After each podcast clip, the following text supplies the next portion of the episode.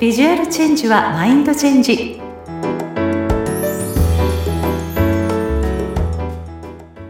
皆さんこんにちは。外見戦略コンサルタントの相原由紀です。さて今回は第35回に配信した番外編。相原由紀ってどんな人の前編に続いて、まあ、後編をお送りしたいと思います。まあ、前編はの子供の頃から20代までの私についてお話ししたんですけれども、まあ、聞いてないという方がいらっしゃったら、まあ、35回の配信を聞いていただくと経緯がわかるかなと思います。でですね、私はまあモデル業からまあ俳優の方にまあ歩み出して、まあこれからもっと活動していきたいと思っていた矢先に、まあ子供を授かったんですね。で、当時、まあ32歳だったので、まあ年齢的にね、やっぱり産むっていう選択をした私は、まあ夢半ばで、まあ専業主婦になるわけなんです。でね、子供はね、本当に可愛かったんですけれども、まあその夫がね、忙しくてほとんど家にいなかったもんで、もうワンオペ状態が続いたんですね。で、まあ、結婚前に子供を授かってしまったので、まあ、半ば強引に一緒になったっていうこともあって、まあ、厳しかった両親にはあまりよく思われてなかったんですよ。なので、まあちょっと自分の中で辛いなって思うことがあっても、ちょっと親に耐えることができなかったんですね。まあそれにまあ母親になりきれていないまま、まあ母親になってしまったので、まあ一人ぼっちでこう育児を一からこうやっていくっていうことに、まあちょっと頑張りすぎちゃった結果ですね、まあ精神的にちょっと壊れてプチュート状態みたいになってしまったんですね。うん。で、やっぱりそういう時って自分の感情とかもちょっとうまくコントロールできなかったりして、まあ本当に子供に当たってしまったりっていうこともあったりしたのでね。まあその時、まあ今思えば本当にもう後悔の念しかないんですけれども、まあそれぐらいこうメンタルって崩れてしまうと、もう他のことが何も考えられなくなっちゃうんだなっていうのをすごく思いました。あ、あのね、子育てしたことのある方ならわかると思うんですけれども、まあ、育児って正解がないからね、まあ、こんな風に私みたいに一人で考えすぎちゃったりとか、まあ、悩んでしまったりとか、真面目にね、背負い込んでしまっちゃう人も多いんじゃないでしょうかね。まあ、とにかく、まあ一人でこういう時には、まあ抱え込まずに、もうお願いって言って、こう甘える、もう家族やママ友、うん、友人の助けを借りながら、こう頑張りすぎないように、あの、自分を大事にしてあげるっていうことが、本当に必要なんだなと思ってます。なので、まあ、アラフィフ世代の方っていうのはね、もう今現在ではもう子供たちもだいぶ大きくなっているとは思うんですけれども、まあ皆さんね、いろいろ子育てに関してはいろんなお悩みを持っている方も多いと思いますので、やっぱりこう頑張りすぎない。うん、自分はこうで他の人と比べないで、こういうやり方もあっていいんじゃないかっていうような、ちょっとそういう気楽な思いで、えー、育児を楽しむっていう形でね、するといいかもしれないなと思いました。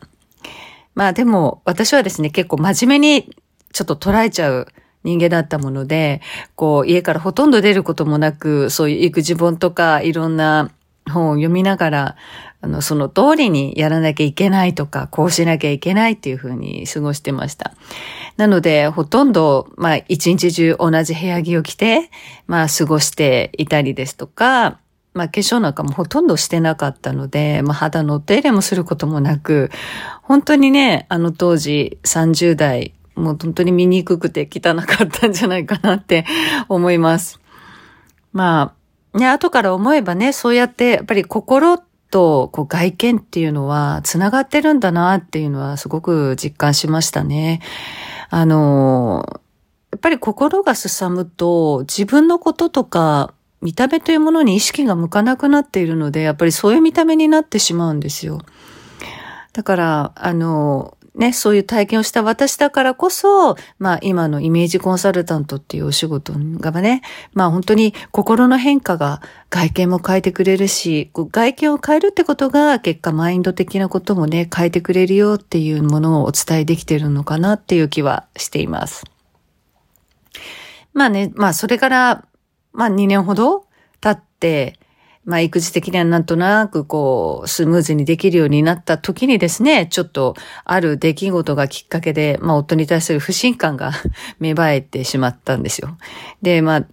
まあそこでね、もういろんなことを考えたくなくて、私お酒に逃げたんですね。なので、その毎日、もうワイン一本開けないと眠れないっていうような日々が続いたり、あとは本当に買い物依存症っていうんですかね。当時は自分ではそうは思ってなかったんですけど、もうとりあえず買い物をしては、まあ満足して終わる。で、欲しいと思ってたんだけど、買ってしまうと別に何とも思わないので、本当に袋だけ、もう着ない？開けてもいない袋が溜まっていくというようなね、そんな買い物依存症にもなった経験もありました。で、まあそういう、まあメンタルになった私をね、見てた子供が、まあそれを受けて、子供も不安定にちょっとなっちゃったんですよ。で、これは本当にちょっといけないなと思って、まあ別れることを、まあ決心したんですけど、じゃあまず何か仕事を始めなきゃいけないっていうことで、仕事を探し始めたんですよ。ただね、私ってパソコン作業がもう全然ダメなので、まあ事務職は向いてないなと。じゃあそれ以外で私ができること何なのかなってすごく悩んでいた時に、まあ息子の幼児教室でね、こう初めて出会ったお母さんから、声が素敵ですねって突然褒められたんですよ。で、私は自分の声をいいと思ったことが一度もなかったので、え？何言ってんだろう？この方はって 一瞬思ったんですけれども、でも、その、声が素敵ですねっていう、その声っていうワードがすごくなんか頭にピンときて、あのその言われたね、言葉を素直に信じて、じゃあ声を使う仕事って何かないだろうかということで、私はすぐに調べまして、まあ、東京アナウンサーアカデミーっていうね、こうアナウンサーアカデミーにすぐに通い始めたわけなんです。で、私はそれをきっかけに、まあ、婚礼司会をメインとした、まあ、私の司会業がスタートするわけなんです。まあ、これがね、あの、当時37歳でしたけれども、まあ、そこで学んだことっていうのは、まあ、人の意見を素直に聞くっていうことはすごい大事なんだなと思いました。あの、自分のことって一番自分でわからない、気づいていないんですよね。なので、そういう人の言葉に、いやいやって言って否定するんではなくて、それを素直に受け入れて、じゃあその良さをどうやって活かしていけばいいのかっていうふうに行動したことで、まあ私の気づかなかった才能がね、こう引き出されたんだなと思います。まあですからね、こう人の言葉っていうことにもきちんと耳を傾ける。これって結構大事なことなんだなと思ってます。でね、まあここから、まあ婚礼の司会をするわけなんですけれども、まあそうは言ってもね、こういうふうに今みたいに喋れるようになるまでには本当に現場での過酷な経験がたくさんあるからなんですよね。もうね、これは本当40代になってからなので、結構20代のね、年下の キャプテンとか、あの、現場のプランナーさんとかにね、いろんな嫌味を言われたりとかっていうようなことをされたりですとか、まあ、事務所の先輩から、まあ、人格的なことを否定されたりするような言葉をね、言われて、本当に喋ることができなくなっちゃった時期もありました。正直、えー、40過ぎてどうしてこんないじめやいびりみたいなことに 私はなんで会うんだろうと思って本当にその時はまた精神的にねすごく落ちた時期でもあるんですけれども。まあその時の私っていうのはもう、ただ言われたら、はい、すいません、申し訳ございません、みたいな感じで、もうヘコヘコヘコヘコしてたんですね。もう、経験値の少ない私は、まあ、言われたら、そうか、自分が悪いのかと、反応しちゃいけないんだっていうふうに思い込んでて、もう全部言われるままの言葉をもう、受け止めちゃったんですよ。でもね、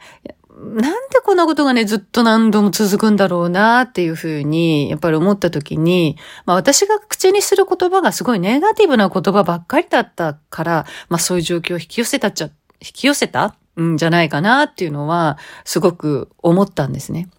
で、もうそこから何とか脱しようと、じゃあ、私が口にする言葉を真逆にしてみようと思って、もう何かを言われたらご指摘いただきありがとうございますって言って、こうすみませんからありがとうっていう言葉に変換していったんですよ。で、それもですね、あの、まあ、笑顔でね、はいと、ありがとうございますっていう感じで、あの、言われたことに対して前向きに受け止めるっていうような表情でね、あの、受けるようにしていったらですね、いや、ほんと不思議とね、状況がどんどん変わっていって、まあ、怒られたりするってことはあるんですけれども、その言い方が変わったりだとかね、言われる回数も減っていったとか、あの、それ以外でこう、コミュニケーションが、こう、にこやかに取れるようになったっていうようなね、変化が起きたんですよ。もうほんと不思議ですよね。もうつまりはね、こう、こ言葉って言霊があるっていうことを学びました。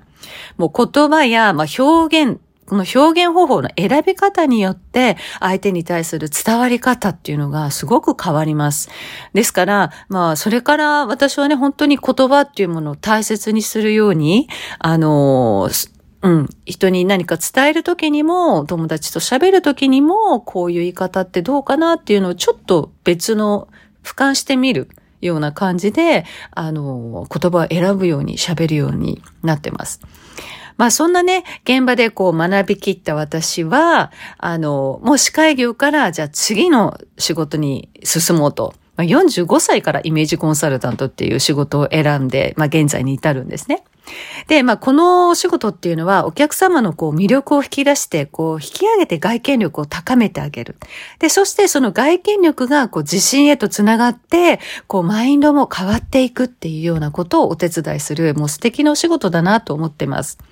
まあ私がね、もう20代の時にモデルとして、まあ培った表現力というもの、それから、まあ魅力のみの見せ方っていうところですね。あとは、まあ司会業で培った、こう相手に届く言葉っていうのを選んで、こうお伝えするっていうことを、まあ強みにですね、お客様にお役に立てるような外見ブランディングっていうのを行っています。